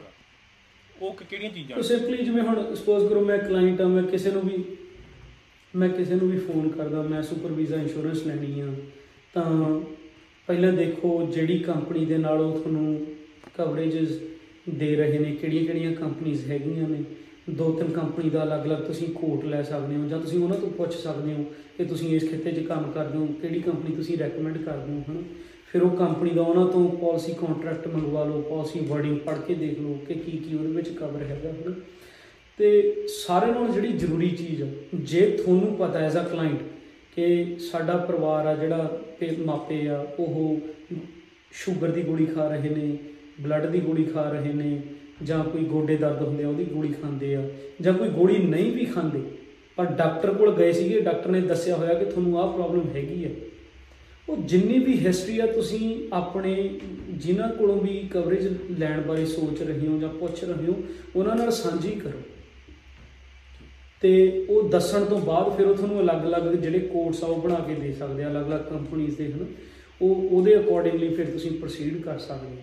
ਤੇ ਜੇ ਤੁਸੀਂ ਉਹ ਚੀਜ਼ਾਂ ਨਹੀਂ ਦੱਸ ਰਹੇ, ਤਾਂ ਇਹ ਸਮਝ ਕੇ ਚੱਲੋ ਕਿ ਜਿਵੇਂ ਜਿਵੇਂ ਤੁਸੀਂ ਦੱਸਿਆ ਵਾ, ਉਹ ਕਵਰੇਜ ਉਸ ਤਰੀਕੇ ਨਾਲ ਹੀ ਮਿਲਣੀ ਹੈ। ਸੋ ਉਹ ਆਪਣੇ ਦਿਮਾਗ ਦੇ ਵਿੱਚ ਰੱਖ ਕੇ ਚੱਲੋ ਉਸ ਚੀਜ਼ ਨੂੰ, ਹਨਾ। ਜੇ ਤੁਸੀਂ ਮੰਥਲੀ ਪੇਮੈਂਟਸ ਪੁੱਛ ਰਹੇ ਹੋ ਉਹਨਾਂ ਨੂੰ, ਤਾਂ ਉਹਦੇ ਵਿੱਚ ਕੀ ਕੀ ਚੀਜ਼ਾਂ ਹੋ ਸਕਦੀਆਂ ਨੇ? ਜੇ ਜਿਵੇਂ ਮੈਂ ਆਪਾਂ ਨੇ ਹੁਣ, ਹਨਾ, ਗੱਲ ਕੀਤੀ ਆ ਕਿ ਰਿਫੰਡ ਆਉਂਦਾ, ਨਹੀਂ ਆਉਂਦਾ ਕਲੇਮ ਆ ਗਿਆ, ਨਹੀਂ ਆਇਆ, ਉਹ ਸਾਰੀਆਂ ਚੀਜ਼ਾਂ ਤੁਸੀਂ ਪੁੱਛ ਸਕਦੇ ਹੋ। ਸੋ ਇਹ ਇਹ ਇਹ ਸਾਰੀ ਜਾਣਕਾਰੀ ਲਓ ਉਸ ਤੋਂ ਬਾਅਦ ਤੁਸੀਂ ਜਿਵੇਂ ਤੁਹਾਨੂੰ ਠੀਕ ਲੱਗਦਾ ਉਹਦੇ ਉੱਤੇ ਪ੍ਰੋਸੀਡ ਕਰੋ। ਠੀਕ ਹੈ। ਤੇ ਬਈ ਐਂਡ 'ਚ ਕੁਝ ਕਹਿਣਾ ਚਾਹੋਗੇ ਤੁਸੀਂ? ਐਂਡ 'ਚ ਬਈ ਜੇ ਤੁਹਾਨੂੰ ਸੁਪਰਵਾਈਜ਼ਰ ਇੰਸ਼ੋਰੈਂਸ ਜਾਂ ਕੋਈ ਵੀ ਹੋਰ ਇੰਸ਼ੋਰੈਂਸ ਚਾਹੀਦੀ ਹੈ ਜੇ ਤੁਸੀਂ ਫਾਈਨੈਂਸ਼ੀਅਲ ਪਲੈਨਿੰਗ ਕਰਵਾਉਣੀ ਚਾਹੁੰਦੇ ਹੋ ਤਾਂ ਮੈਨੂੰ ਸੰਪਰਕ ਕਰੋ ਹੋਰ ਕੀ ਕਹਿਣਾ ਆਪਾਂ ਸੋ ਬਈ ਸਾਰਿਆਂ ਨੂੰ ਪਿਆਰ ਭਰੀ ਸਤਿ ਸ੍ਰੀ ਅਕਾਲ ਜਿਨ੍ਹਾਂ ਨੇ ਇੱਥੇ ਤੱਕ ਦੇਖਿਆ। ਤੇ ਕਿਸੇ ਨੂੰ ਵੀ ਕਿਸੇ ਤਰ੍ਹਾਂ ਦੀ ਵੀ ਜਿਹੜੀਆਂ ਆਪਾਂ ਗੱਲਾਂ ਕੀਤੀਆਂ ਇਸ ਐਪੀਸੋਡ ਜਾਂ ਪਿਛਲੇ ਐਪੀਸੋਡ ਦੇ ਵਿੱਚ ਤੇ ਉਹਦੇ ਰਿਲੇਟਡ ਕੋਈ ਜ਼ਿਆਦਾ ਜਾਣਕਾਰੀ ਚਾਹੀਦੀ ਆ, ਬਾਈ ਦਾ ਮੈਂ ਇੰਸਟਾਗ੍ਰam ਬਾਈ ਦਾ ਮੈਂ ਫੋਨ ਨੰਬਰ ਵੀ ਲਿਖ ਦੂੰਗਾ ਥੱਲੇ, ਠੀਕ ਆ? ਤੇ ਤੁਸੀਂ ਬਾਈ ਨਾਲ ਕੰਟੈਕਟ ਕਰ ਸਕਦੇ ਹੋ। ਤੇ ਬਾਈ ਸੁਰਿੰਦਰ ਸਿੰਘ ਕਲੇਰ, ਜਾਣੀ ਕਿ ਸਿੰਮੀ ਕਲੇਰ ਦਾ ਬਹੁਤ ਬਹੁਤ ਧੰਨਵਾਦ ਬਾਈ, ਪਿਆਰ ਭਰੀ ਸਤਿ ਸ੍ਰੀ ਅਕਾਲ। ਧੰਨਵਾਦ।